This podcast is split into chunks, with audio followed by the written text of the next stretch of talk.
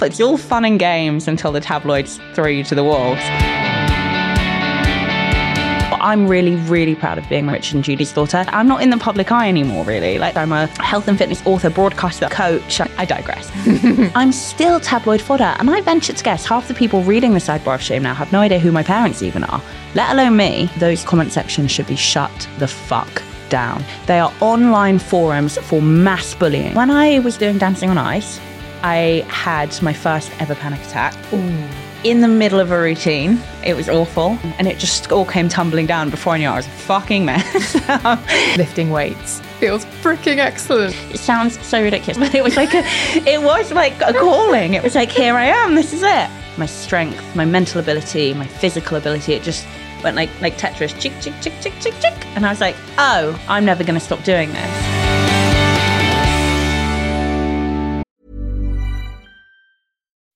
When you make decisions for your company, you look for the no-brainers. If you have a lot of mailing to do, stamps.com is the ultimate no-brainer. Use the stamps.com mobile app to mail everything you need to keep your business running with up to 89% off USPS and UPS. Make the same no-brainer decision as over 1 million other businesses with stamps.com. Use code program for a special offer. That's stamps.com, code program. My guest today is Chloe Madeley, a personal trainer, coach, author, and mentor whose experience in health and fitness has earned her the position of one of the most trusted names in the industry. I should probably tell you at this point that she has coached me, so I can tell you firsthand that her ability to steer somebody towards their goals by shifting mindset and self belief and arming them with accessible and accurate information is astonishingly effective. Chloe was born in Manchester and raised in London, and after a brief stint at Leeds Trinity and All Saints College, focused on a career in media. She has presented Big Brother's Big Mouth, appeared as a contestant on Dancing on Ice and The Jump, and was a columnist for Now magazine before launching her own website, Fitness Fondue. She is married to former England rugby player James Haskell, and they have a daughter, Bodhi, together. Chloe has no problems admitting she's a work in progress. She admits when she's wrong, is extremely self aware, and knows her own mind, which is why I'm extremely excited to go on this journey of her life lessons in this episode of the podcast. Chloe, what an intro. Welcome to the show. Stop with that intro. I mean, you didn't mention my parents. I'm like in shock. You didn't call me a TV presenter. I'm just like, so, I mean, I definitely had my stint, but it came and went pretty quickly. I'm so impressed. Thank you very much. Is that, is that stuff that you would prefer didn't preface everything that you did? Oh my God. It's so, you know what? I'm really, really proud of being my parents' daughter. Like, so I'm really prideful when, when people introduce me as being Richard and Judy's daughter. It's this weird aftermath of who's a TV presenter, like, because they've got the main thing in there, I guess. Mm-hmm. Then they just don't bother to learn anything else about me, but they've just got me onto a podcast or, you know, I don't know, a newspaper, a magazine to interview me. And I'm like, well, first of all, it's kind of rude. Second of all, do your job. Like, what ha- what's happened to journalism? Or like, even if if you have the audacity to have your own podcast that where you have guests on, do your research. Like, what do you? I, I find it bizarre. Um, but yeah, the amount of times I've gone on like podcasts or done interviews, and people just don't know what I do for a living, and then I just immediately think like, why am I here? Like, why did I? It's just very, very frustrating. Now I sound like I'm already moaning right off the bat. There's going to be a lot of this today. I'm so excited. well, because that that leads into so that's like the nepo baby thing, and you yes. have worked so hard mm-hmm. at what you do, mm. and actually being as impactful and as influential as you are in the fitness space hasn't had anything to do with any leg up from any connection that your parents might have had. No, it's really interesting. That word nepotism defined, I suppose, my later teenage years and early 20s. Um, that word nepotism was thrown at me from every tabloid and troll, because this is when Twitter also started to come about, that you can imagine. And we were just talking before we we started recording on the podcast. Just listening to your brilliant episode with Dean Piper, who of course I've known since I was a teenager, and um, he mentioned that nepotism thing again in, in quite like a derogatory way, and, and I suppose a lot of people feel negatively about that term. And I said, well, first of all, it's prevalent in every industry you can think of, you know, especially um, things like medicine um, and, you know, law, um, but also the media, but every industry. It's, mm-hmm. it's a prevalent um, thing that happens. And it's, I think, from an outsider or objective point of view, and it, this is what happened to me when I went into television, which I should never have done because I hated it. I think people look at it and they're like, oh, she just wants an easy ride. Oh, she just wants a leg up. And that's how you d- kind of define uh, this action of following in your parents' footsteps. For me, it was very much a very natural, organic case of monkey see, monkey do. I would go to school and after, well, so when I was really little, my parents were doing this morning. This morning was my nursery. It was my daycare. I would just run around the prop room. I'd run around the floor. Floor managers hated me. I was a nightmare. And then and then, you know, uh, when I when they did the Channel Four show and they were on in the evenings after school, I'd go to the studio. Like that's just what I did. So once schooling was done for me and I was still em- embroiled in this world, of course I went into it. And mm. as by the way, did my brother. And and it, it's um although much more behind the scenes than I I did. Um and then I realized very quickly that I didn't want to be there and I and I know we're going to come on to this. I took a big risk and I, I walked away from it to a much less glamorous, much less um, financially rewarding job. Um, and yeah, I think I just think I look back now and I and I remember how much I struggled with it, and I think you know that was kind of the, the beginning of my my struggles with um, generalized anxiety disorder, and yeah, it was tough. And I just I don't really think I, I, look back on myself now and I'm like I didn't go into it to gain anything other than just ease of like kind of transition, I suppose. Mm. Well, because the assumption is is that you would just be in the proximity of your parents and someone to say, Hey, do you want to host a television show? or yeah. Hey, do you want to do this? And an opportunity that someone else would have to fight really, really hard for. Yeah, hundred percent. And so what's really interesting though is that as you mentioned there, like the dancing on ices and the I don't know, random red carpet um, event or press junket for legally blonde or whatever. And I would get offered the thing and that was great. But what nobody ever realized or knew at that point, or no, you know what? They did know what no one ever said out loud, especially in the industry, was that I was also a junior, I was a runner. And then I was a junior researcher and I worked my way up to senior researcher every day of every week of every month behind the scenes while I was doing everything else. Um, before I realized I don't want to be a TV producer. What the hell am I doing here? I also don't want to be a TV presenter. And I bailed. I was like, hard pass, thanks, bye. Um, but I was very much working and I was doing those kind of like horrible, you know, graveyard hours and, and coffee runs on the really, really early morning TV shows. But no one wanted to no shine a light no on one wants to say that because it's much easier to be like, oh, look at this, you know. And I was, this was during a time when, you know, the Paris Hiltons of this world were really blowing up. Everybody just loved being like, what have you done? And you know what? Right, fair enough, totally fair enough. But um, I was actually working, and it wasn't a case of me being like, "This is going to be an easy ride." I think easy transition in terms of life moving, mm. but not like, "Oh, I'm, I'm not never going to have to do it." Like it just wasn't like that. Mm. If that yeah, makes sense. It does. So, because we've already mentioned it and it falls into, as you say, risk, I'm going to ask you, I'm going to sort of lead into this now. How would you describe your relationship with risk? I used to be, when I was younger, a lot more, I think, um, ballsy and risky in every context you can think of. And actually, I would say that my I would say that trying to follow in my parents' footsteps in TV really quashed that and made me quite a scared, scared, anxious, um, nervous person, which I wasn't growing up. Um, and actually, I said when you asked me about risk that the riskiest thing that I've ever done was coming away from TV and pursuing a career in, in personal training, which any personal trainer will tell you there's no money in personal training. Um, but actually, do you know what's so funny? Just talking to you about it now, I don't think that's the riskiest thing that I did. I think that is the antithesis of risk. I think it was the safest thing I ever did. I think it was, I want to come away from this and I want to come away from it now. And I was so very lucky that I fa- fell in love with weightlifting specifically. Mm-hmm. That's what, that's what happened. That's what broke the mold for me. And I, and, I, and it was my ex-boyfriend who was a bodybuilder who taught me how to weightlift and I fell in love with it session one, like session one, that was it. Um, and I'm so lucky that I found something that I loved and there was someone to teach me how to do it who was a personal trainer um, that showed me that there was a life and a, and a, a life outside of media that I could safely pursue. And so, actually, ironically, I don't think it was the riskiest thing I ever did.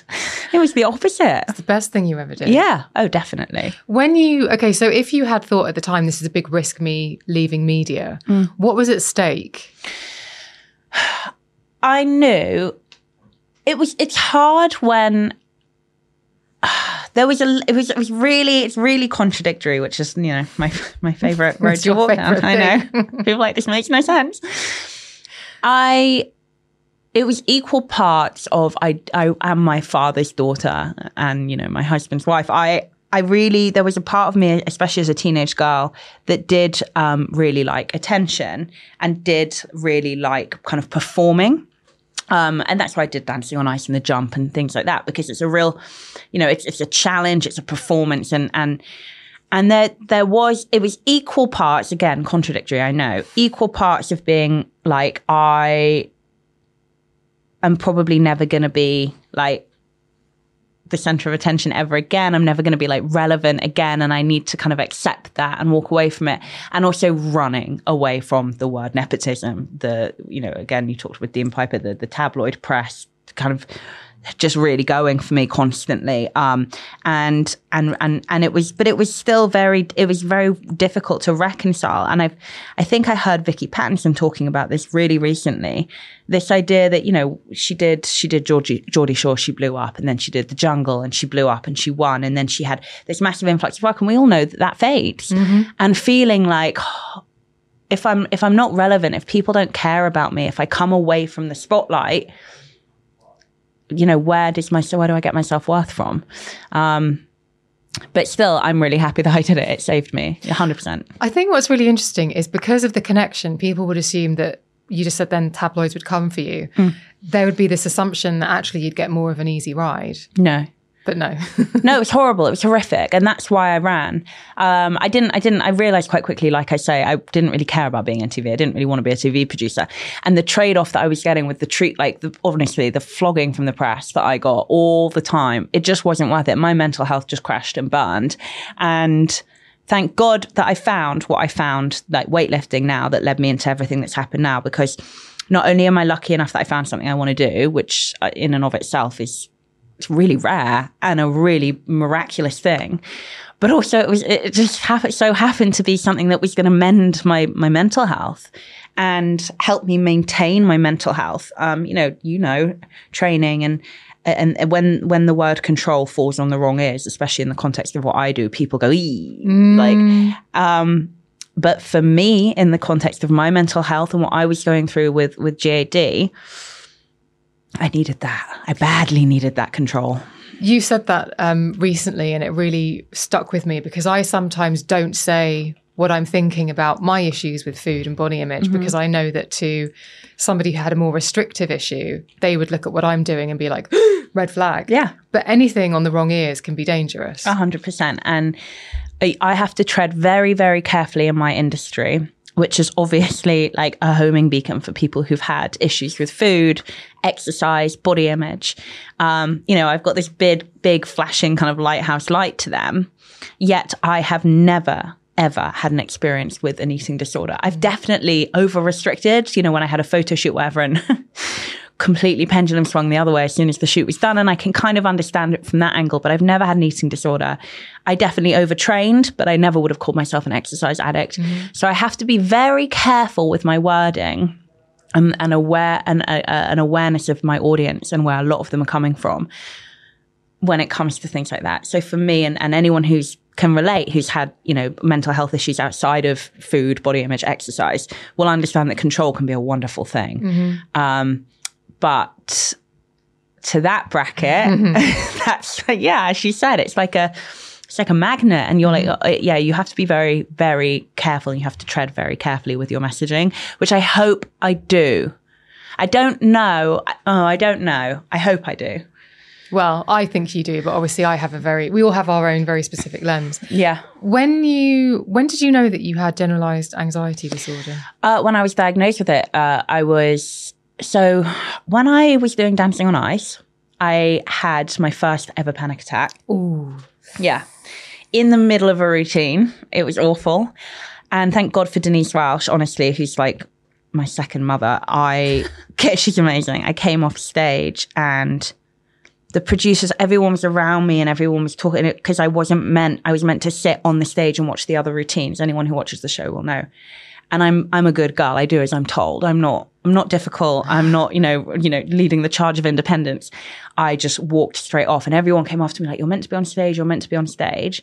And I just had a meltdown. And thank God for Denise Welch, who was like, everybody get that fuck out, um, at the green room. Um, and just kind of sat with me and, and, sorted it out with me. And that, and then, so then I was like, they, everyone on ITV and my family were like, okay, well, you need to go to therapy because that's a big deal. Like a panic attack's a big deal. it can feel like you're about to expire. Was, I, obviously, yeah. everyone's experience is different. I remember having one and just sort of slumping onto the floor, but while simultaneously sweating through oh, everything gosh. that I was wearing and thinking that like something was about to attack me. It was, and it was terrifying. It's a big, big deal. And it was awful. Yeah. And I, I um I sort of just go, going back in my head to another one I've had, which was even worse. But anyway, so I was oh, like, no. um, yeah, so I was like, you know what? It's performance anxiety and it's manifesting itself like this, you know, because it's just the fight or flight, this adrenaline. Mm. You're on live television ice skating. Like, are you fucking kidding? so, like, of course, it was terrifying. Went to therapy and kind of thought, okay, well, this is performance anxiety. And I always had had a bit of anxiety from, you know, everything I've mentioned already. And I was like, okay, like, it's fine. And then I got into a relationship when I was on that show and completely broke me. And and then, oh my gosh, it was just like, it was just a, a wave that swallowed me up. And, um, yeah, if it, if it hadn't been, I remember my dad coming down to the kitchen for like the umpteenth morning in a row and I was just slumped on the floor crying. And he was like, okay, no more. We're going to get you into therapy and we're going to do it now. And if it hadn't been for that, I, I honestly, I honestly do not know where I would be today. Was it a quick decline into that sort of feeling? Or do you think, if you look back, do you think actually the signs have been. Oh my God. Yeah, for ages. Mm. Absolutely ages. I would say probably started maybe in my late teens. And then by the time, yeah, by the time, you know what? Actually, I suppose it depends your your your concept of time. Mm. It took a few years, but, but and it did actually happen in quite quick succession in my head. But it did just get to a point where I, I basically stopped. I became an insomniac. I was vomiting. My anxiety was so bad. I would just vomit all the time, all day, every day. Um, panic attacks, less frequent, but frequent enough that they were plural. and yeah, and, and I had to go to real therapy. And I'm so lucky that literally as all of this happened, I found what I'm doing now, which, and like I say, the beauty of A, finding something that I was meant to do instead of being so lost helped. B, the fact that it was something so physical that channels adrenaline and cortisol in such an effective way and forces you to be present. You have mm. to be mm. present when you've got 85 kg on your back. You know, you have to be present. Um, something that forced me to take better care of myself. You know, this was a time like I was doing TV, you know, you know mm. what it's like. You go out freedom every every Thursday night, you know, off your trolley and rest on the weekend and, and Monday through Friday, well, Monday through Thursday is party time, you know. Mm-hmm. Um, so forced me to take care of myself and and gave me purpose. I mean, I just remember the relief the day that I started getting my my level two gym instruction qualification, which I've obviously added to, just in case anyone's like that doesn't qualify you as a PT, babe. Um, yeah, and it's never gone away, never gone away. So, do you remember that first session? And like, could you hear angels? Was there a bright beam of light? Was what? Because sometimes we can get drawn to quick fixes, or we can yeah. sort of like, like, oh, this is shiny new. I love it. But this seems like to your very core, mm. it was like, I have found yeah. Do you know what? I used to so cliche. People can be listening. I'm like, of course you did. I used to go to Pineapple like two nights a week, and I used to dance. I used to dance with an off-the-shoulder sweatshirt. yeah, I've got Pineapple off the shoulder. Yeah, the big baggy pants. What were the pants called? The harem, are they harem Yeah, pants? yeah. Oh, God, I really couldn't pull those off with my lower I body. Mean, honestly, who could? like, nobody can. In fairness, no one can. Not even Russell Brand can pull them off, and he is like, you know, far from pear shaped.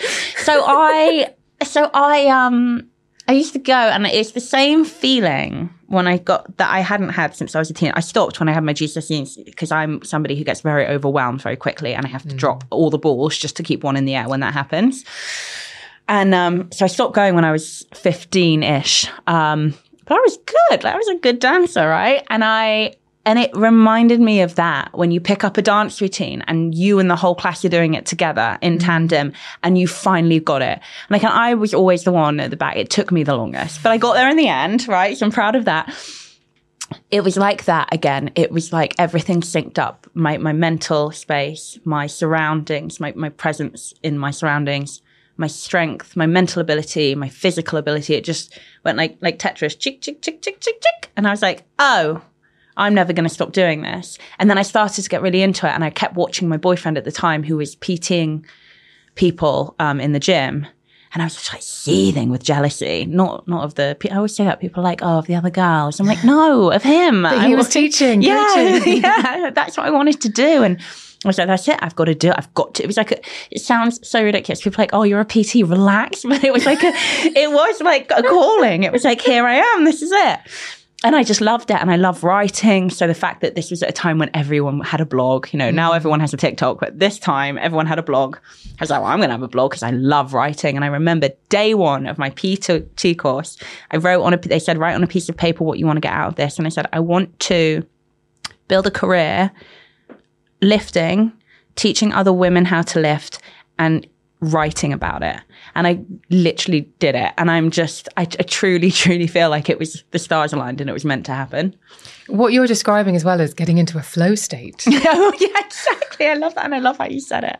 well, I just sort of like, let's bring the woo woo to it. Yeah. Because it's, it is really, sometimes you just know and you don't need to be able to explain it to somebody. Sometimes everything just fits together. Yeah. it's And meant to happen. you just got to go Yeah. with it. A hundred percent.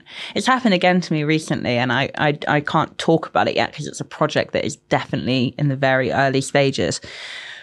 I got to a point recently, like coaching, where I've just not the EC method because I have Emma, and obviously it's group coaching, so it's a bit different.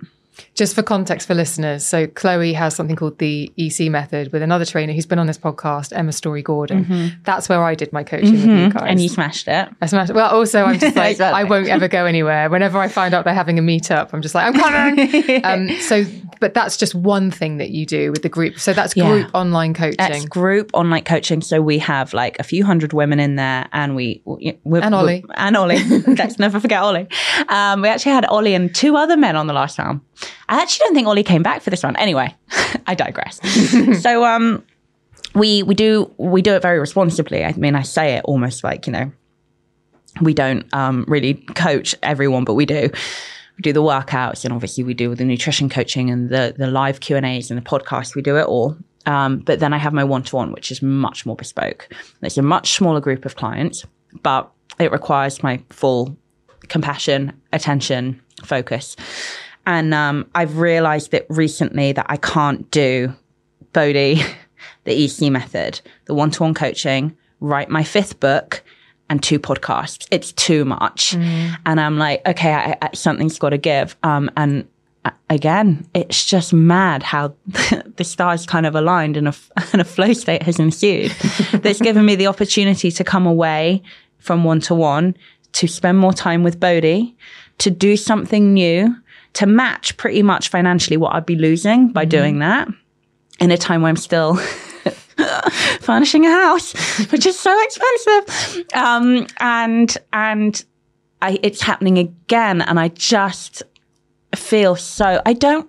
I feel so lucky because for so long I was like, oh my god, I, how am I going to do this? I can't come away from this thing because then I'll lose this. And I, it's very interesting. I do think to be really woo woo about it, putting it really putting it out there and kind of I don't know, people seeing things in your life shift can have a knock on effect, and then your life will shift with it, um, which is really interesting. Yeah, I do think sometimes you have to make room for things. Mm-hmm. And you think there isn't any room, but it's weird how little things can. Shift. Yeah, I remember Yeah. a few years ago being in this really financially lucrative consulting job, Yeah. But it was killing my spirit. Yeah. I hated going into it, but I had wanted for such a long time to have a, a job that would give me some financial security and just like keep the wolf from the door. Of course. That I was like, well, I, I have to overlook all of the things about it that are just horrible. And I was on the train into into work one day and I dozed off on the train. And when I woke up, I, the clearest thought was, you're going to miss something major Yeah. if you go in one more day. Yeah. So I went in and resigned. I love this. this is amazing. It's really stupid though, because financially it was a really stupid thing to do. But something from within just said, you're so, even though you're trying not to see the bad in this, Mm-hmm. it's taking up all of your attention and you're going to miss a golden opportunity. yeah, you'll fall down. and so, sure enough, within the next six weeks, something else I much just- better turned up. I love that. And that's the thing. I, I suppose that was a big risk coming away from TV and making, I mean, again, got to keep referencing your podcast with Dean. He talked about how much money there was in TV then. There isn't now. Oh my gosh. Isn't nuts. And knowing that PTs, you know, I would make at best in London £50 for an hour's work. And then I would have to drive around London because I wasn't working in a gym, I was self employed, go to another client, which would take an hour. Do- I mean, it was like, and I had to move in with my parents as well. It was um, definitely like a wake up call, but I loved every second of it. And I also think when you really step back like that, and you'll know this, it does kind of incentivize you to go, how can I build this? How can I make this bigger? How can I monetize this?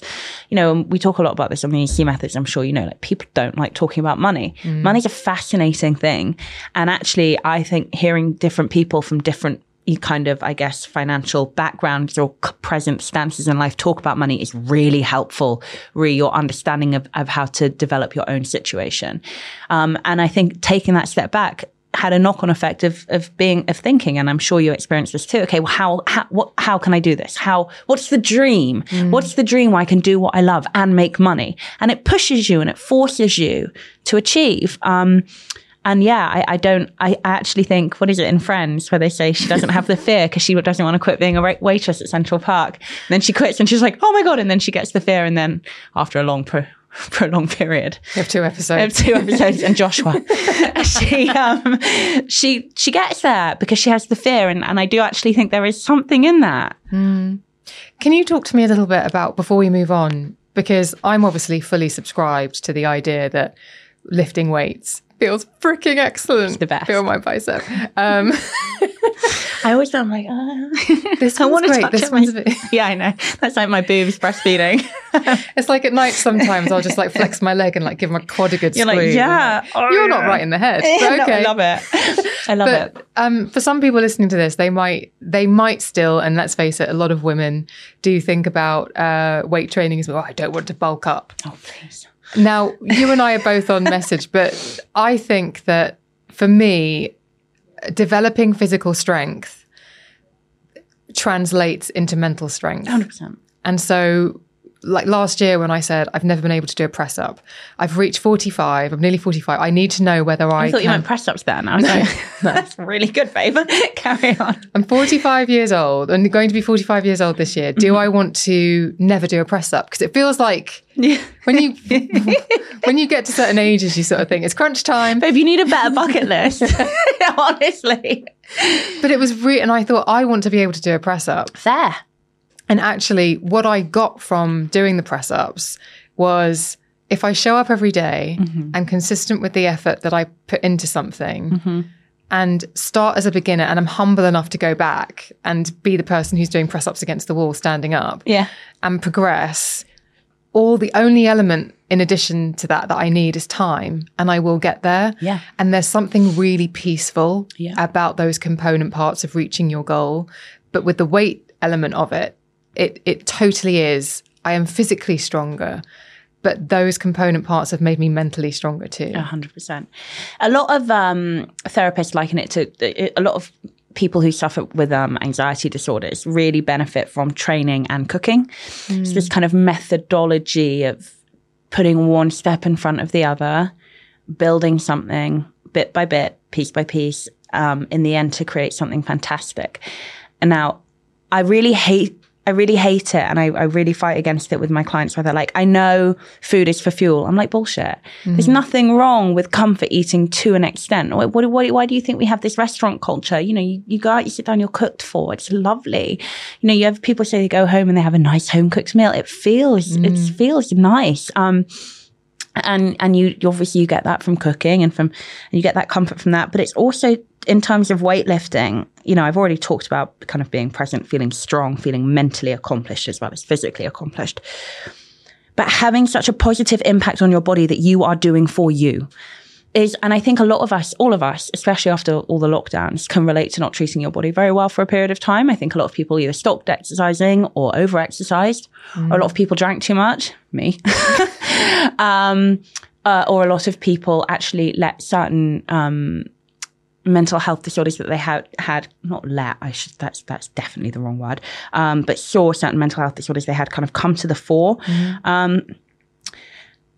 Um, it's a it's a lot harder doing something good for you than it is doing something bad for you. A lot harder, mm. and I mm. think it it gives you such a hit sense. me right between the eyes. Sorry. No, it's true though, isn't it? yeah. it? And I think it gives you such a sense of self worth in in your own abilities to take care of you. Like, oh, I can do this. Mm. It changed me. It changed my life, and it changed many people's lives. She's not so funny.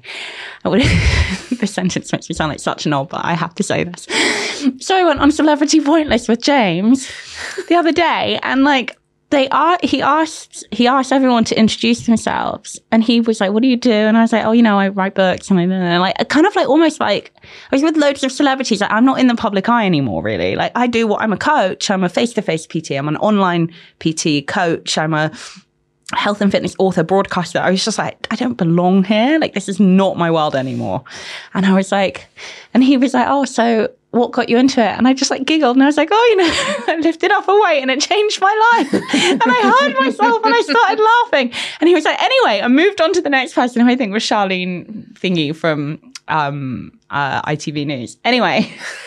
James was like, You just sounded like you made yourself sound like such an idiot. And I was like, Because I heard myself and I understand when I'm out of my environment, my echo chamber, my goldfish mm. bowl, it sounds utterly ridiculous what I'm saying. Oh, you know, picked up a weight, changed my life. Mm in my echo chamber, in my goldfish bowl, everyone knows what I'm talking about. Yeah. But um, yeah, it was really embarrassing. And now I'm absolutely dreading, talk about anxiety, just dreading it coming out. And everyone was going to watch it and be like, who is this girl? What's wrong with her? Are you hoping that they'll just edit it out? I really hope they edit it out. so bad. That is, it's, but I think it's really difficult to explain yeah, it is difficult. But I also think that you have this unique position of you walked away mm. And yet, it doesn't take much for you to make the news. And Isn't I'm talking bad? about the sidebar of shame here. It's you so will do a social media post about breastfeeding, and boom, within 18 hours, it is up and it is shared in a way, and you are written about mm-hmm. in a way that doesn't doesn't come from a kind place. It seems. No, God, no. Do you know what's so interesting? Right, I'm not really in the public eye anymore, although that might change a little bit in the coming months. I'm not really in the public eye anymore, and I haven't been for years, especially since, like, I would say, what when was the first lockdown? March 2020. Mm-hmm. And I promoted a book from my kitchen, literally, like, lucky that it was a cookbook. I promoted a book from my kitchen um, in the January 2021 kind of book PR machine that I had to promote it in. I did it, uh, you know, on my iPhone in my kitchen. I didn't do any of the TV shows, didn't do any of the circuits. Also, a lot of um, the female mainstream media don't want to touch me because they think that my messaging's bad, which couldn't be more wrong. But we are in a self love, self acceptance movement now. Makes note to come back to yeah, that. makes note to that. Um, we're in a self love, self acceptance movement now, and they don't want to see a blonde girl who's kind of in shape talking about why women should change their bodies, right? Mm. You know, in, in, our context, we know that means weightlifting, you know, taking care of your body. Mm-hmm. To them, they see it as body shaming. Mm-hmm. And it's not of the fashion. It's not. And that's why I personally think, and I actually, uh, I actually had, have had a very prominent male in our industry come in at me and, and about this but I think that in order in our, in the mainstream media, if you want to be successful in the health and fitness space, you're going to have a lot better luck at it if you're a man. It doesn't sit well having another woman, especially if she's young, blonde, Richard and Judy's daughter, you know, likes to pose in her underwear on Instagram, sit there and talk about what you should be doing, like what you should be eating, da, da, da. Um, so I actually think the space, the mainstream media space is wide open for men. And I think the only female who'll conquer that space is a female who is solely coming at her body from self-love and self-acceptance. Um, I can't remember where I was going with this, but I'm having fun. Talking about you being picked up, like your Instagram post. So, so I wasn't doing the, the mainstream media um, r- route, and I and I haven't in about three years, and I find it utterly fascinating that there's I'm still tabloid fodder. Mm. I I don't understand why. Maybe it's because my dad's still doing GMB. It's the only thing I can think. I'm still tabloid fodder, and I venture to guess half the people reading the sidebar of shame now have no idea who my parents even are, let alone me. But it's crazy. And also when you read the comments underneath them, and by the way, that those comment sections should be shut the fuck down. And I have never ever so strongly felt anything about the media or the press. And I feel a lot of things about them very strongly. We talked about my weighty chip on my shoulder. Never believed something so vehemently as I believe that. Shut them down. They are online forums for mass bullying of the worst kind to be celebrated and to amass and to grow like this horrible cancer. It makes me sick. Um, and the, the amount of crap I get underneath it. And I'm just like, James is always like, why'd you look? And I'm like, I, he thinks, so he, someone once said to him, and you, if you read negative comments about yourself, it's a form of self harm. And he's carrying that with him. And like, that's now his like drum. I'm like, I actually find it very interesting. I don't just do it with me. I do it. If you have a look at like what they write under Taylor Swift or the mm-hmm. Kardashians or it's horrific. It shows the worst, worst kind of humanity. Now, a lot of people be like, oh, poor, you know, rich celebrities. And I- mm, it's actually what it represents on a much bigger scale. And believe me, this is a trickle down effect, right? Um, and I just find it fascinating um, that anyone is remote. They're not. I don't actually believe that anyone is interested in me, but they are. The the tabloid press are, and the trolls are. Which I don't really think is much. And again, sorry if this sounds, I don't know, self important. I don't think it's about me. I think it's about them. I think any trolling tends to be about the poster, not the person they're posting Hundred about. percent. But I also think the comment section uh, give a far better temperature of the state of the world than the woke media bubble. My mum and what people this. are talking about and how people are talking. Yeah, my mum says this, and I find that really disturbing. But she said the same thing. I think she she found online journalism but a week ago, and she she finally put her copy of the Times her down. Know, yeah. and she read something about Bojo, and she was reading all the comments under it, and she was like, "It's actually a really good reflection of of the mood of the country." And I was like, "Please don't say that."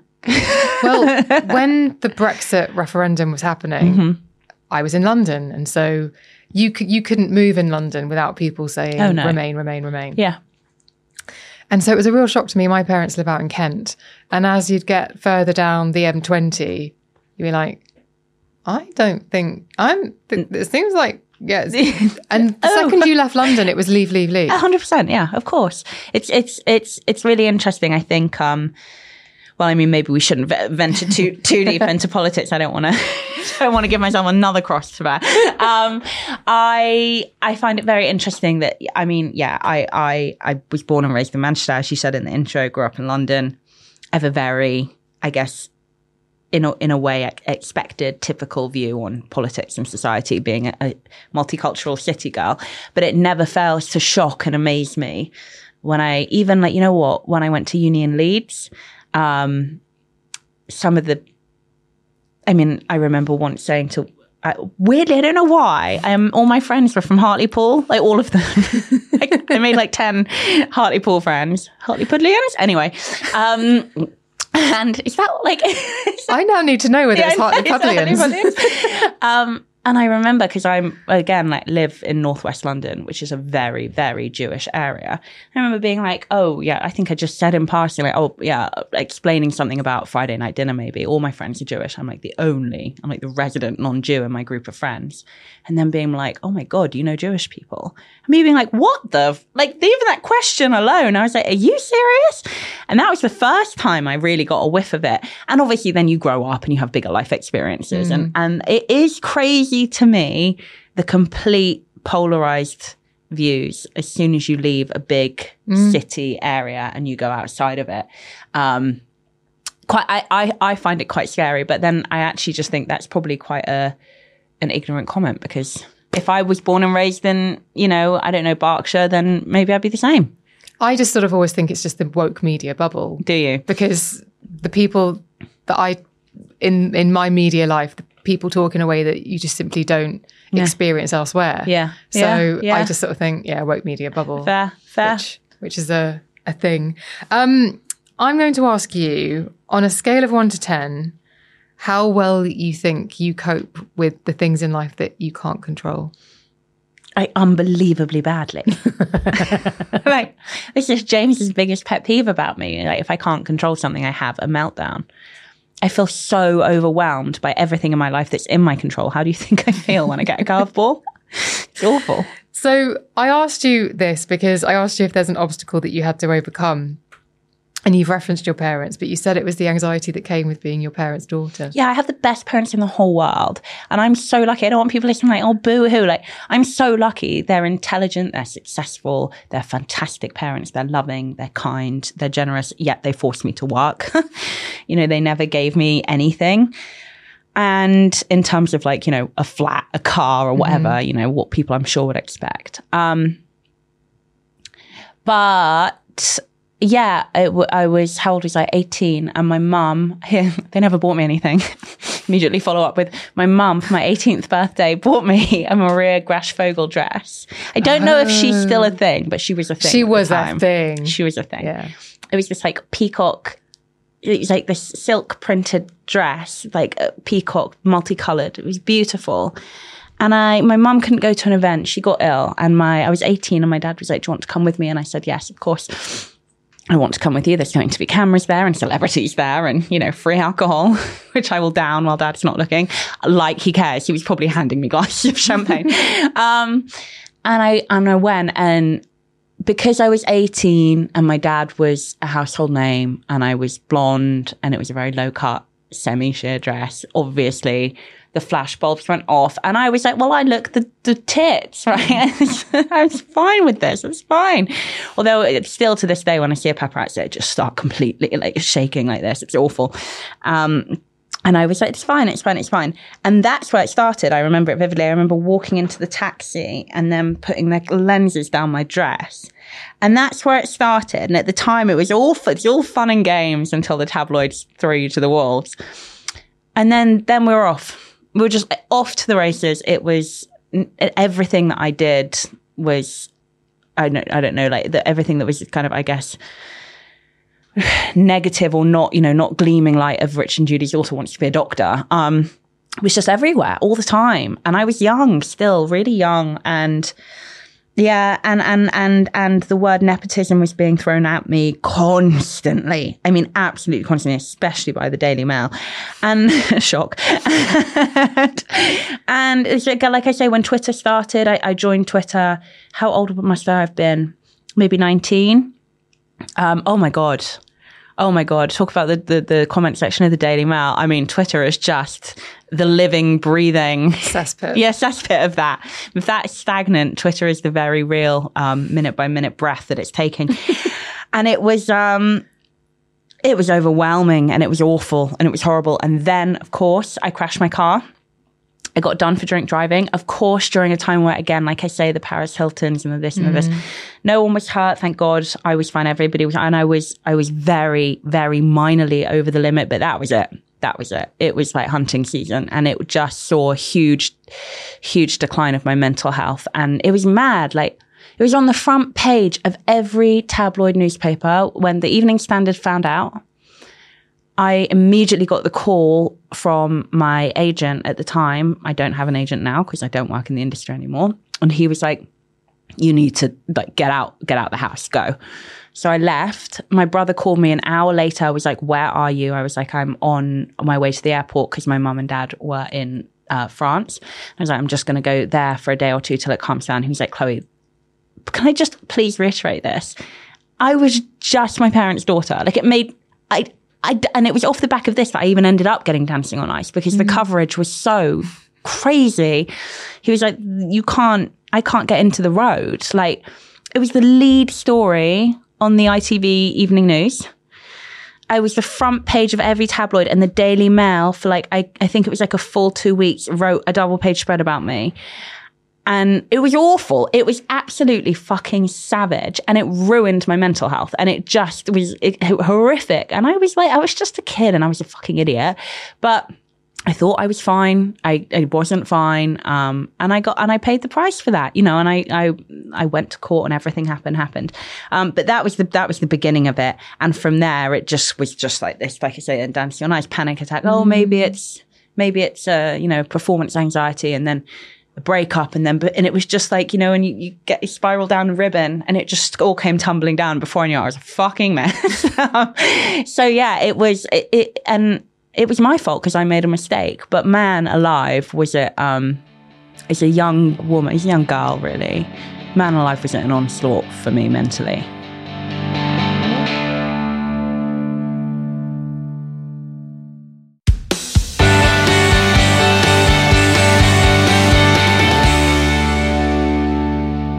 It's interesting because when you wrote that and said, um, being my parents' daughter, I honestly thought you would talk about being a lot younger.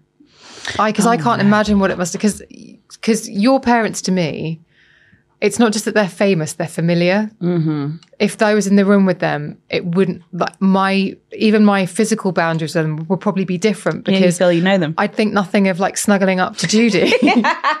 She's a good cuddler. well, this the thing is just the, the familiarity. They were very much like when I should have been in university lectures, I was not. I was oh, watching this morning. Oh, you're so, a whole generation. I hear it all the time. So there's this there's the fame element of it, but mm-hmm. there's the familiarity. And I assumed you were going to say growing up was difficult with them as people who were famous and so familiar to people. No, they were. It was fun. It was fun. It was, you know, I was a very little girl. You know, people dressed up as the Flintstones on, on this morning on Albert Dock in Liverpool, and as a slightly older girl, it was, oh my god, I'm going to go meet the Spice Girls. And as a, a young teenage girl, it was, holy fuck, there's Britney Spears. It was fun. it was everything I wanted it to be and more. It was brilliant, and it was, you know, Little Britain blowing up overnight and David Walliams and Matt Lucas coming over for Sunday lunch next day. It was, are you kidding? As a teenager, as somebody like who thinks she's a Spice Girl, is Britney Spears' biggest fan. It was a dream come true. It was when I, when I was old enough to be, uh, I guess for the, ah, uh, I know exactly what I'm trying to say, to be fair game. Mm. And when I was old enough and, and like I say, a dawning of social media, of Twitter specifically, which is hell on earth, and why I'm not on Twitter anymore, even though it's probably a detriment to my career. I won't go back on it. Mm. Um, the dawning of social media, being turning 18, 19, being my parents' daughter, them still being on television at the time, fair game. Um, and that was it. That was when it became, I mean, just hor- horrifically difficult to navigate mentally. And my own fault again like i say in my head going into television was very much like a natural progression from what from like i say schooling. They were absolutely feeding into the to the monster. Mm. i i'm just curious about how people treated you though like people in your class because i hear about um here i say i hear about people I know who have a profile whose kids go to school, they're the teachers are very aware that the parents are famous. Yeah. The other kids then treat that child differently. Did you ever have any of that? Were you ever? No, I'm extremely lucky in that where I went to school, there are a lot of celebrity children, and my parents were absolutely categorically not the most famous people who had kids there. Um, and so it was very normal. And I think that was intentional. And my friends were fucking awesome. Like when at the NTAs, when my mum's dress fell down, how old was I? I must have been 17. I think I was 17. I might be wrong. My friends got up early all went into school, didn't tell me, all went into school like an hour before school started. They got all the newspapers from the staff room. You must, I'm how old was I? I don't know. Got all the, all the newspapers from the staff room, went into the library, got all the newspapers from the library, basically took all the newspapers out of the school. Um, because it was front page. It was front yeah. page. I mean, I didn't care. Mum didn't care. Nobody cared. I mean, the irony that John Leslie was the one to zip her up. it was no, I didn't get like my we were fine. My family are very mentally, well, apart from me, clearly, mentally, emotionally, um, strong unit. We're we're a unit. We were fine. Everything was fine. But my friends are fucking awesome. Um, so it's fine. Uni was interesting. Like I say, that was an eye opener. Coming out of London, going to Leeds, and obviously very much being rich and Judy's daughter was very very interesting um, experience. But I had a great time at uni. You obviously your relationship with your friends and family, and from what you've just said, but also listening to you on the EC Method podcast, hmm. you talk about your friends and your family in such a brilliant way. It's obviously it's obvious how important they are to you, but also how much work you all put into it, remaining hmm. and continuing to be as strong mm-hmm.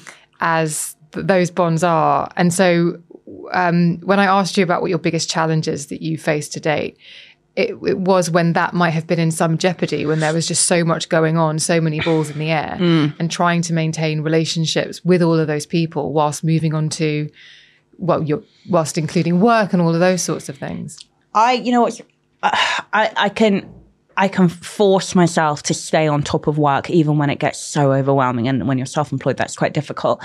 And I want to seek refuge and support in my family. And that's, and, and my relationship. My social life is for, without a doubt, and all of my friends will tell you this, the thing, the ball that I drop the most often and the thing that I find the hardest to maintain.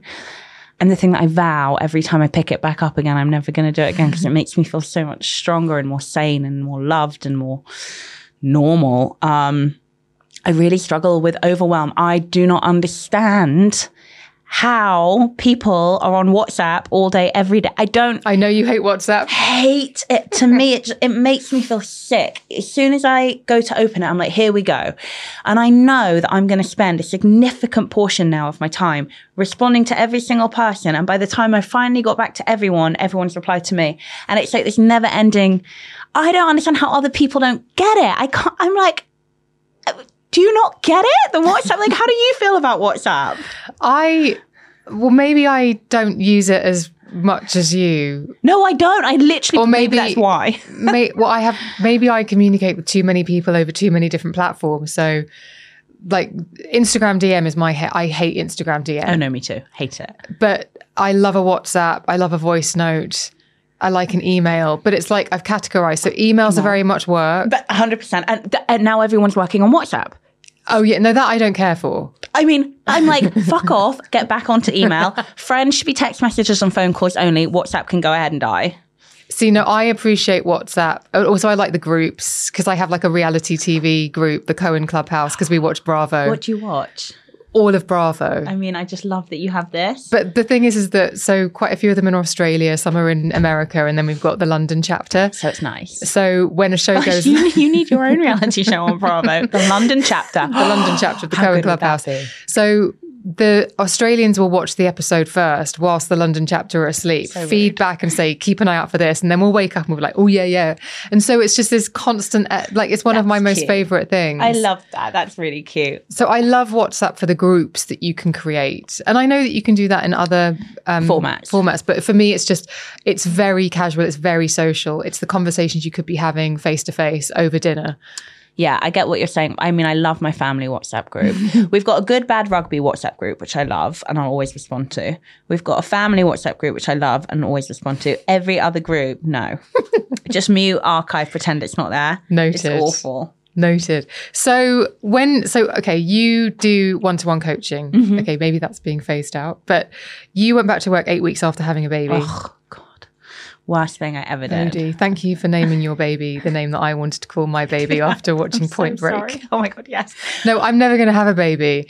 And it's always when I watch Point Break, I was like, if I ever have a kid, It's gonna be male or female, I'm calling it Bodhi. Well, it is a gender neutral name. It literally means enlightenment, new life. You know, uh, Buddhists pray to the Bodhi tree. It's it's not. It's, everyone's like it's a boy's name. I'm like it's not a fucking boy's name. it's not. but Even that- if it was, why do you care? Let me call my child what I want to call my child. so when you when you announced it, I was just so happy. Someone used my name. Someone used the name. Yeah, you watch Point Break once, fall in love with Patrick Swayze and Keanu Reeves, and you're like, right. I mean, think about it, right? The best films in the world are heist films, Mm-hmm. and then they made it a surfer heist film with Patrick Swayze and Keanu Reeves. That's Johnny Utah. It's not Johnny Utah. You know when he's like, get- whatever. No, I'll just do all the quotes and like. And You're about to go, I, I am an FBI agent, aren't you? no, I was the two things when he does Nixon and he goes, I am not a crook. And then the other one when he's like grabs the he grabs that guy's hair to get like his um DNA sample. And he was like, There's a bug in your hair. I saved your life, bro. I just love it. Everyone needs to watch my See, I love Seriously War Child. He's with me. Oh, very good. Very good. War child. Scary. Yeah. Anyway. That talk about a tangent. I know. But anyway, um, yes. so you went back to work eight weeks after having a baby. Mm-hmm. Thank you for calling her Bodhi. um, and so with coaching, with the one to one, with the work that you do, it is extremely giving. And so saying how important your relationships are with your friends, your family, and your husband, plus you've got people who you're coaching one on one, plus I see how much effort you put into the EC method. And it might be online coaching, but it's very Hands on. it's very hands on. Mm. Like if you post, say you're a bit confused about what dumbbell to buy next, maybe that was me, and you say, "What dumbbell should I buy next?" You you are in there and you're mm-hmm. answering. Like you and Emma are very good. So there's a lot of giving. Mm-hmm. And it's the overwhelm, the fact that you will always you will give to others and not yourself, and that's where the sort of the break, the disconnect happens. I think it's really interesting actually. You think you've nailed it. I think it's um there's an influx all day, every day of tags, messages, tags, messages, tags, messages. And it's funny whenever we talk to especially men, especially men who make a lot of money about the EC method, they're like obviously you just hire a team of people to do it for you like and i won't name names but like the biggest male coaches in our industry do Oh, uh, yeah. And and our our USP, if you like, is no. We coach ourselves. We source out the tax, the top finances. We source out the tech.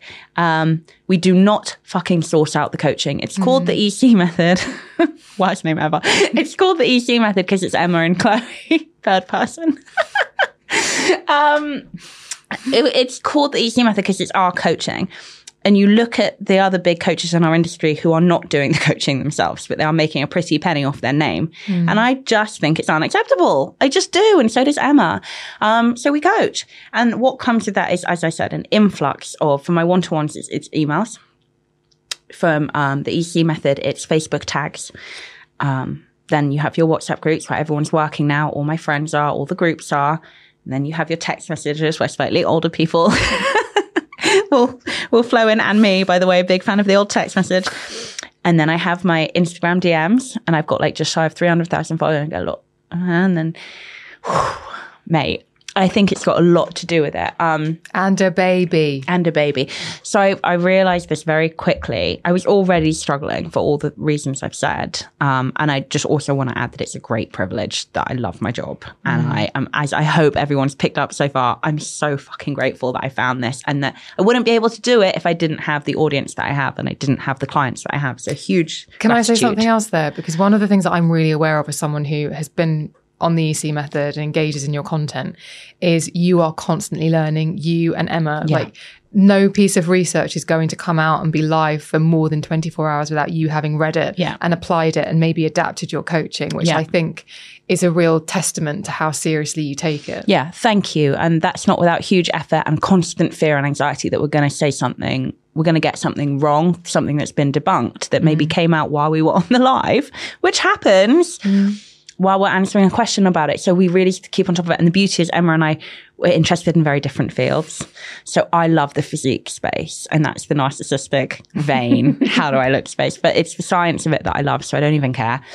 Emma is much more entrenched in actually really quite specialist subjects, um, whether it's, um, I don't know, uh, lifestyle kind of cancer recovery treatment or things like diabetes. That was that was her come up really. That's what kind of parlayed her into doing what she does now. Um, you know, um, I'm obviously now pre and postnatal qualified. Emma's just got uh, just done two different courses in menopause, um, kind of, um, I guess, considerations when coaching. So so we are both very across our field in a vast spectrum and i appreciate you saying that because it's hard work it's not easy um, but yeah it's very overwhelming and i think when i had bodhi i really realized what I have a I have part time childcare because I, I need the childcare to work, but I also want to be with my daughter. She's still very young; she's only six months, um, and I'm completely obsessed with her. And I tried because I work from home and I'm self employed to have her and coach. Uh, which I do all pretty much all day, every day. And she's screaming for me and she's not well. And I'm sad and anxious and nervous and I want to help her and I can't. And I've got one of my clients, you know, asking me if it's possible that she's gained a pound of body fat overnight, which, you know, we all know because we've had the chat a thousand times. It's not possible. Your body doesn't work like that. And she, and I suddenly realized I was having serious compassion fatigue mm. because this much more visceral connection over here that needs me is screaming for me. And I was like, oh, fuck, I can't coach and be a mum at the same time. Like, I will not be a good coach, nor will I be a good mum. Mm-hmm. I can't do this. So now on the days when I have Bodhi, I don't even attempt to talk to clients because I'm not a good coach and I won't be a good mum. On the days where I don't have Bodhi, I'm so grateful for the outlet of being a coach and my clients and the conversations that I love to have and that I'm so well informed in at this point. I know that sounds like I'm tooting my own horn, but it's true. And I and I get a huge kick out of that. So it's definitely a big learning curve. Was it also the first time you had to put that boundary in place? Because I think especially women although that is a vast generalization, but tend to be shapeshifters and load bearers. I agree. And just take on more and more and more without letting anything go. I agree. So was that the first time you had shifted gears in a way where you mm. where you said things can't be done simultaneously? Mm. Yeah, I think you uh, you're right. You you load bear and you manage and you manage and you manage. Same thing could be said when I started to get anxiety, but yeah, and I agree. I think you're right. I know it's such a huge generalization, but I agree. I think women are like that. Um, we're multitaskers. It's what we do and then something changes like the straw that broke the camel's back and for me it was that visceral tie and connection and a paramount importance that is my daughter. Mm. and it like i say it's visceral. You don't I, I don't even have to think about it. It's just there and it just like like a firework just goes smack. When she's crying everyone else can fuck off. It's that simple. Um, and yeah it hit me hard and i was like oh okay something has to give. And and it, it is giving as i've kind of intimated um, and i'm shifting gears a bit in a way that's going to allow me to spend more time with her at this young age. You know she's not going to be this little forever. Um, less time on on kind of client work and um, yeah, and yeah, it, it, needed a shift. And like we talked about, I think I opened the, the gates for, for that to take place and it's starting to take place. And I'm very grateful. Okay, that's really good. Okay, so let's talk curveballs then. How good are you at handling a curveball? No, no, no, no.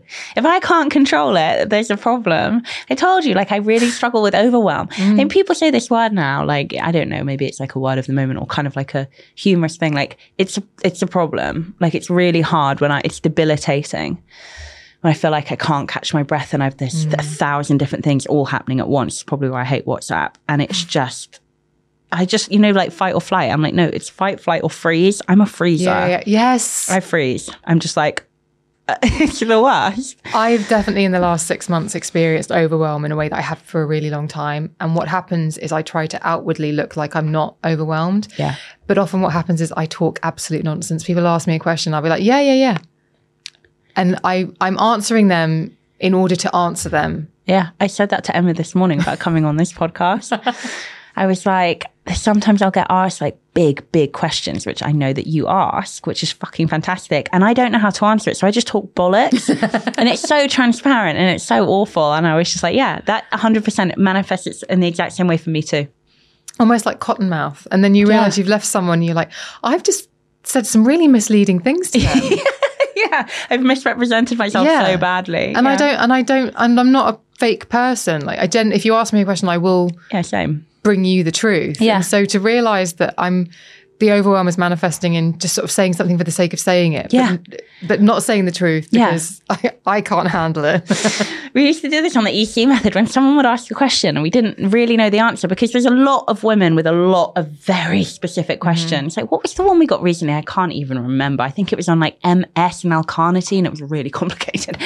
and, um, and we got asked this really random left of field question, which neither of us knew how to answer. This was way back when we started. And we just tried to like bollock talk our way out of it. And afterwards, she was like, Did you know the answer? I was like, No, neither of us knew the answer. She, and I said to her, Next time, we just have to say, I don't know. She was like, 100%. No, we do. Well, I don't mm. know. Let me go and read, read up on it. Because we don't know everything. Well, please, can you share a little bit more information for context? Yeah, you know what? Tag us in a post, give me some info. By the time you've done that, I can look over the broad spectrum of what you're asking. Mm. And to get, and this is what being a good coach is. You've got to be malleable with your audience. And I'll come back and I'll and I'll I'll apply the science because reading reading scientific review is really hard. Reading mm. scientific literature is really hard. There's a uh, book on how to read scientific review. Is there? Yes. That's really interesting. Mm. So it's like I'll go away and do that. That's my job.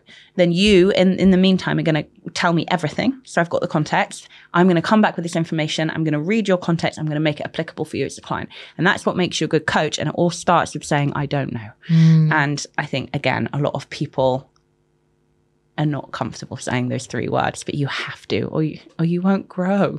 It's so true. And actually, the relief you feel when you actually say, I don't know. I don't know. Oh, you're free. It's the best. I don't know what I'm expecting. I think I'm expect if I I think I used to be scared of saying I don't know for a long time because I thought people would be like, oh, well, I won't ask you again. You're stupid. Yeah. I get that too. Again, being my parents' daughter, because they're so wildly intelligent and well informed on everything. I've spent my whole life terrified that everyone would think I was stupid, which they did. So when it comes to your specific curveball that we are going to discuss, you talked about um, how much your life changed when um, James retired. oh, God, yeah. Oh, that was mad. It's still to this day. I've still not adapted, neither he. it's so funny. Like, we had this.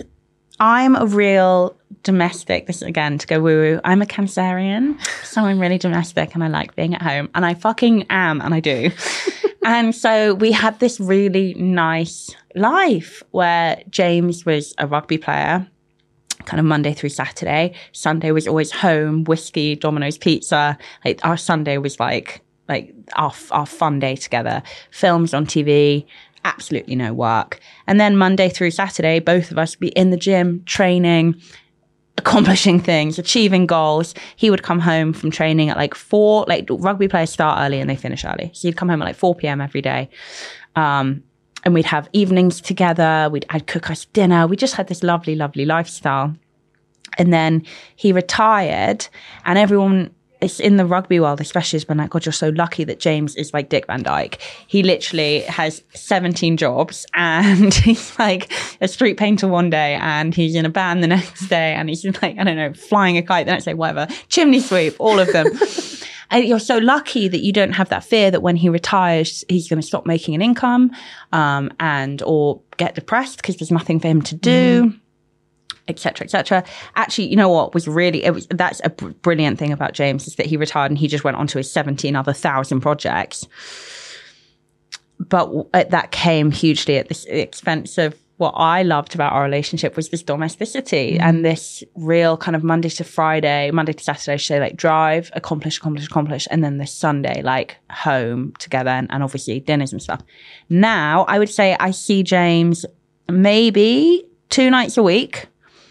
And if I'm lucky, not at the moment because of the Six Nations, I'll get a Sunday with him. And it's horrific. Like, because it is not what I signed up for. Definitely not how I want my domestic and kind of marital life to be. But he's so fucking happy. He's like, he's got two residences in Ibiza this year, this summer. So he's going to be flying to and from Ibiza from May through to September. He's on tour right now doing his own little stand-up tour. That was so patronizing. it is a little stand. He's doing little venues and it's just him going around and doing a little stand up tour versus Good Bag Rugby tour, which I think starts next month. And that's a big tour. And then, I mean, it is just like, mm, it's never ending and he's so happy and he's, you know, doing great in terms of his career. Like I would say since he retired, I think he's more probably well known and successful in a way since he's retired than he was before. And that's fantastic. And he's happy and that's great.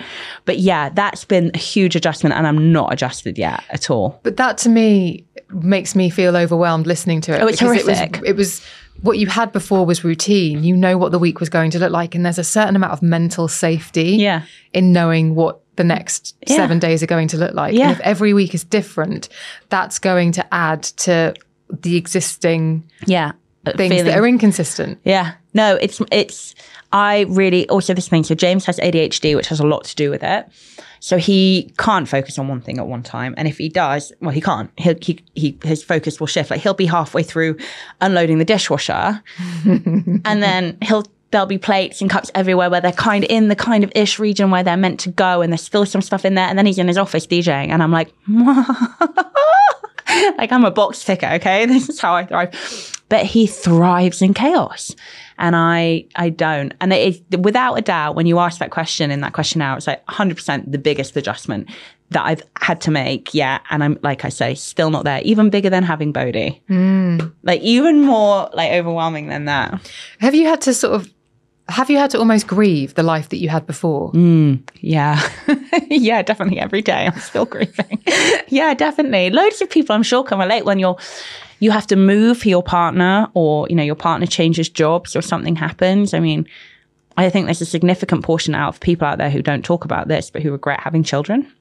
Um, which obviously is like the worst thing you can say and people don't talk about it. I'm very lucky that I'm not in that camp, but I spent my whole third trimester terrified that I would be. Um, it's a lot, you know, a lot of people can relate. Um, yeah, it, it's, it's a big change when you're not someone who likes change is difficult. How do you cope with the change then? Is it thinking about this will even out or it'll look like this in the future? Is it a case of, well, it's not how it was now is kind of turbulent. So focusing on what it could potentially be in the future. Does that is that grounding? No, it's compassion and being a supportive partner. If James even tried for a second to tell me what to do with my life, we'd have a big problem. So just because he's doing something that I don't like and makes me feel quite uncomfortable and like lonely at times, which is part of the reason why I was so insistent when I got pregnant, we moved back to London. Um, he's happy and he's thriving and I love him. And love is selfless. I don't know if you've heard. so I just have to kind of pat him on the back and say, good for you. Keep going. By the way, I hate this. Just remember, I hate this. So if you're ready to stop, stop. but until then, go. and that's how I deal with it. That seems that seems really fair. Because you're being really clear about your feelings, but you're also allowing him I know. the space to do what he wants to do. I do feel a bit guilty. Like I do, as much as he feels guilty, being like, I just booked two residencies in Ibiza that are going to take me. Wait, May, June, July, oh yeah, five months. five months to complete. And I know that he feels guilty bringing that to my door. I feel guilty that he feels guilty. Mm. And that I'm not like, you know, crip walking in high tops, bum shorts around a pool in Ibiza with, you know, plaits and sparkly face gear and like, yeah, fuck yeah. I'm like, oh God. Do you know what? It's really it's really beautiful. It reminds me of a couple of friends of mine. Obviously, COVID was horrible for lots of people. Yep. And a friend of mine, um, when everything relaxed, just said to her husband, "If you get work, take it. Don't consult with me. Just go. You couldn't work for two years. yeah. So if you get it, if it's offered, take it. 100%. I'll support you. Yeah, I think sh- completely. And that, yeah, rings true for me as well. J- keeping James, I talk about ADHD, Dick Van Dyke, keeping him locked up in the house for that. I mean, wow. Um, and I, yeah, I vividly remember him being like, "Was it okay if I don't come home for like, you know, we have a rule now, we, it doesn't work, but you know, the intention's there that if he's gone more than three nights without coming home on night four, he'll come home." Um, and I remember him being like, "Do you mind it?" And I was like, "No, just take it." Like you have to look, guys. Part of you, you have to grow up at some point and realize that your marriage is gonna it's about compromise, and that's how you both find happiness. And like I say, turning the tables on you. If James was like, "No, I don't want you to do another round of the EC method," I'd be like, "Fuck you, I'm gonna do it." Do you know what I mean? It's you know, it's being a grown up. Yeah, that's a good way of looking at it. What what would happen Yeah. if he said the same thing to you? Yeah. So, Yeah. um, well, I think that listeners will know that you're very self-aware. I talk way too much. as much as you analyze the science papers, you also, I think, analyze your behavior and try to make good choices. So, um, talk to me about a time when you were wrong. what did I give you on the questionnaire? So, this goes back to the anxiety disorder and about your dad's input and the fact that you Yes. thought that you could handle it all on your own and it would all be okay. Yeah, and you know what? I wonder how many people out there. I made this my like, um, I guess mission for a while. I don't know how many people out there, and I doubt anyone listening to this podcast because you do such a fantastic job of shining a light on taking care of your mental health in every element. You should be so proud of what you do. I. Again, I don't know how many people out there are in this headspace of I know there's something wrong, but it's okay. I can handle it. I knew that I wasn't sleeping. Obviously, I was very, I was being like violently sick a lot of the time. I was desperately unhappy, um, spiraling into depression. And every, and I remember for years being like, no, I can handle it. I can handle it. I can handle it. And if it hadn't been, and I was completely wrong, I couldn't handle it. And if it hadn't been for my dad walking into the kitchen that day and literally pulling me up from the floor and saying to me like, enough is enough. I can't help you. You can't help you. There are people, by the way, who can. Let's get them on board and actually going about it, not procrastinating, sorting it out that morning, mm. booking me in with a therapist and, and making sure that it was genuinely kind of signed, sealed, delivered for me because I was incapable of doing it. And I think I was just burying my head in the sand. Um, I honestly, truly don't know where I'd be today. And I, I, I've lost friends from you know, uh, who've had really horrible um, experiences with the, with what's happening kind of outside and also inside their own head.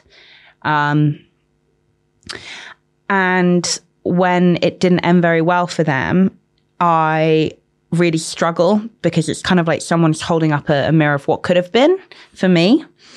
Um, so yeah, I am just forever eternally grateful for my father who is a very pragmatic, matter of fact man and not like me and my mom who live in our own heads, being like, oh, this is a problem. Um, thank God for him. It sounded then like the mirror that is put in front of you. Mm. If it seems like, had he not picked you up off the kitchen floor, mm. had you not started that therapy, mm. is there a part of you that thinks that you might not have made it? Yeah, absolutely. I think yeah, it was it was such a it was such a um, a, a snowball of th- things that happened over a period of years um, that kind of culminated in me feeling like I shouldn't like I just was like the worst, most embarrassing, like most underaccomplished, most ridiculed person. And it was embarrassing for everyone around me and it was horrible. It was a horrible thing to go through. And like I say, I've had friends in a very similar situation not come out the other side of it, but feeling the exact same way. This is so embarrassing and I'm such a joke. And, you know, social media and the press and all of these things have a lot to, to do with it. Um, I, they didn't come through I remember vividly when certain things have happened, reaching out to people like this and saying, like, listen, do not buy into this narrative, narrative, whatever you do, you know, and, and they did, and it didn't end very well. And it's, I, I'm so grateful that my dad is my dad. And I'm so lucky. You know, I talk talk about, you know, the anxiety and all the kind of the tough things about being my parents' daughter. At the end of the day, I hit the fucking jackpot. My parents are incredible. Um, which is funny. And and I just honestly, yeah, I just encourage anyone who knows anyone who's going through a hard time.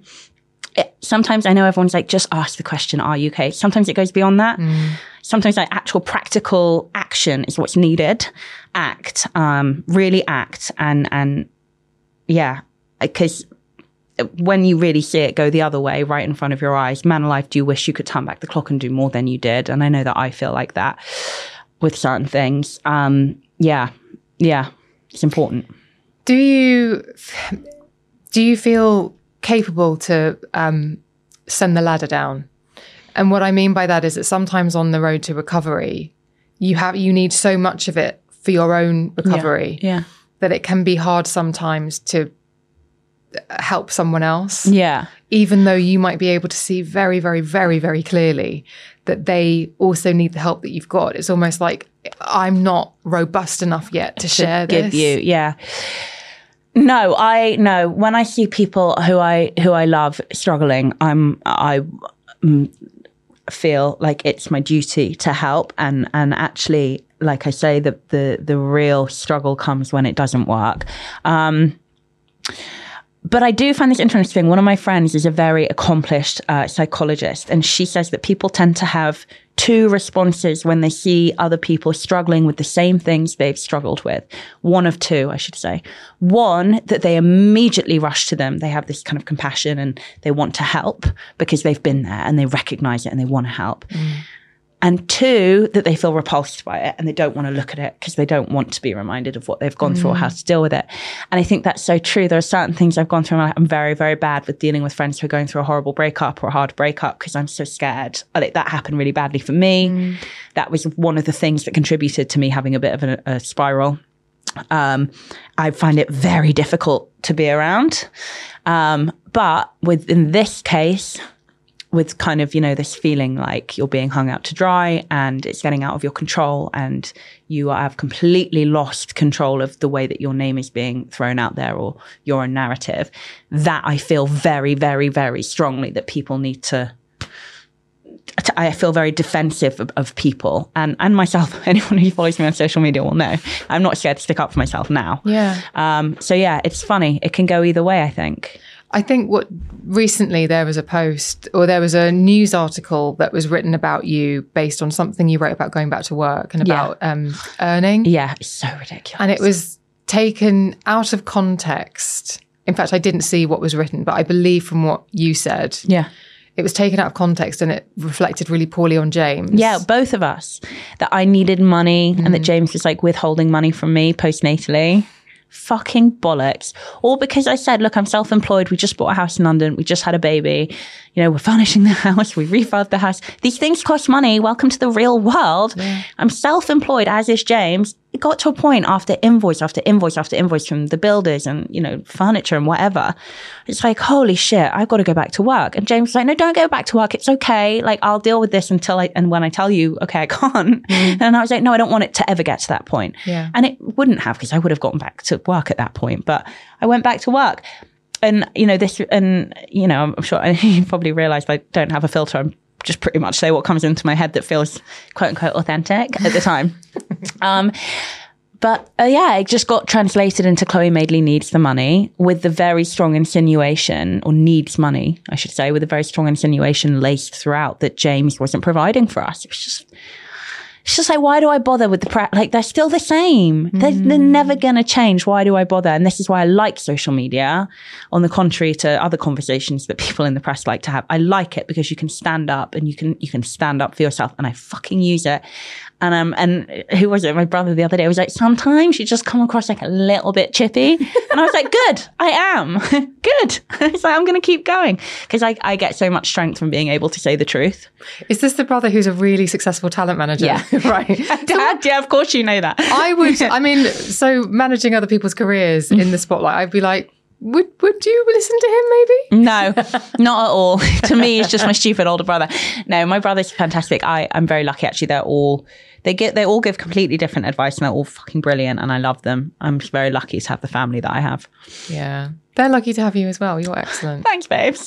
um, to close, we've hurtled towards our time limit, if you like. Not that yeah. we had a time limit, but um, to end our conversation, I'm going to ask if you have. I'm sure you do. I'm sure you have more than one, actually. Do you have a motto or a saying that has helped you, and you can have as many as you like? God, that you would like to share with listeners to pay forward the benefits that you've experienced from living by them or it? Oh my gosh.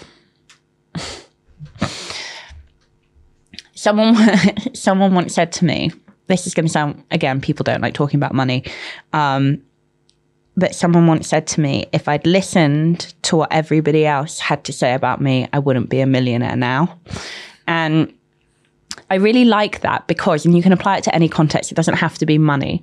When you feel, and we talked about, you know, the flow and the calling and the angel singing, when you feel very viscerally, very strongly that you should be doing something or you should follow a passion or a love or a, you know, being, like I say with, with Bodhi, the visceral instinct that I, I want to be with her more.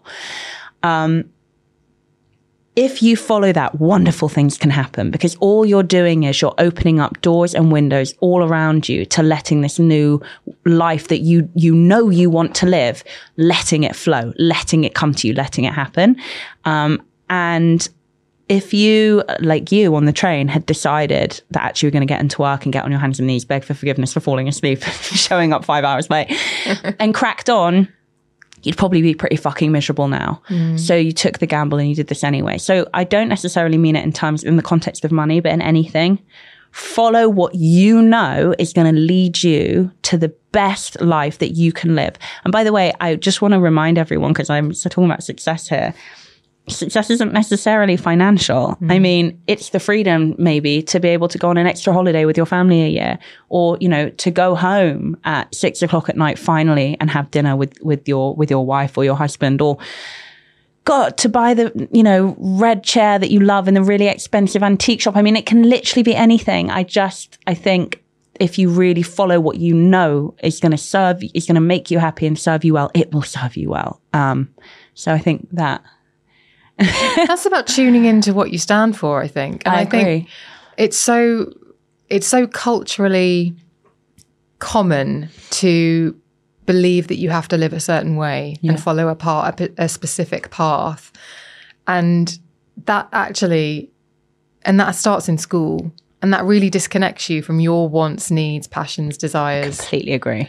and actually it's really important work to do to Yeah.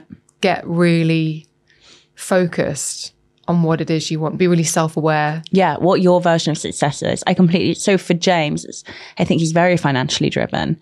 Um, and that's fine, fair enough, whatever. He loves attention, loves a microphone, loves a camera. You'll know when he comes on your podcast. um, he's a peacock and he loves it. Um, that is not me. I, as much as I just talk, talk, talk about myself. Um, I, like I say, I want to be at home. I want to be able to work from home. That for me is success because that's something I want that will make me feel good. I want to be able to have more time with my daughter because that's something that I want that will make me feel good. I want to be able to, I don't know, t- uh, travel, you know, and the everyone's wants are different. And I definitely think that if you if you surrender to it, as you said, not if you don't surrender to, I suppose, the societal norms, but if you surrender to what you know is, you're going to have so much success. Um, and I just, I, I, I truly, truly believe that with all my being. And I don't necessarily buy into the secret I, at all. Um, but I think it goes a bit farther than that. wow like, why'd you have to go and bring up the secret Shit. Um, but I do mean it in a very practical, knowing yourself, making the best decision for yourself sense, not, you know, writing things on a piece of paper and hiding them under a tree.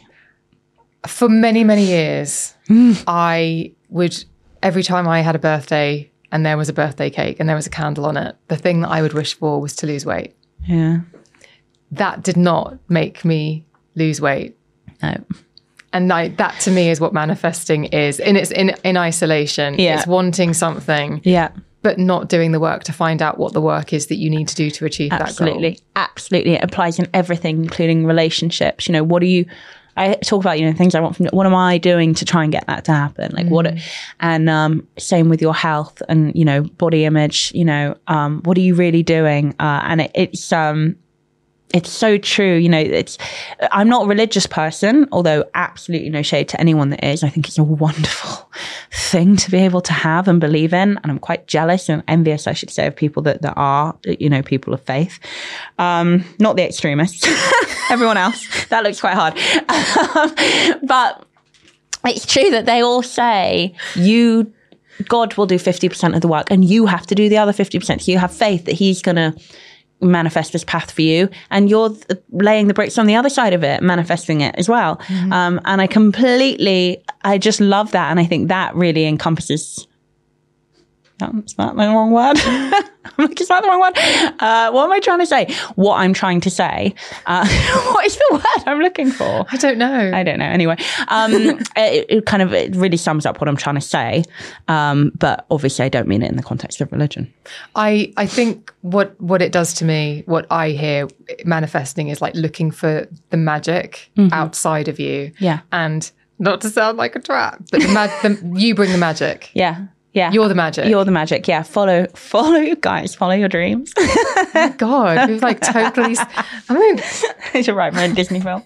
this is this has been so much fun. Yeah, I've loved it. I'm I wish you'd open up a bit more. I know. I'm sorry. I don't stop talking. I get it from my dad, and I don't have a filter. Again, I get it from my dad. I'm very sorry. I like, which makes you a dream guest. oh, thank you. I've enjoyed my time with you hugely. Thank you. Thank you so much, Emma. Thanks, guys. Thank you so much for listening. If you enjoyed this episode, then make sure you're subscribed so you never miss a show. And why not tell a friend about the podcast? If you want to watch what happens behind the scenes, then head over to my Instagram or I'm at Emma Guns. And if you want to get in touch with me and share any risks, obstacles, challenges, or curveballs that you've faced and overcome, then tell me on the beautypodcast at gmail.com. And it may feature in one of the midweek shows. Thank you so much for tuning in. I will see you on the next one.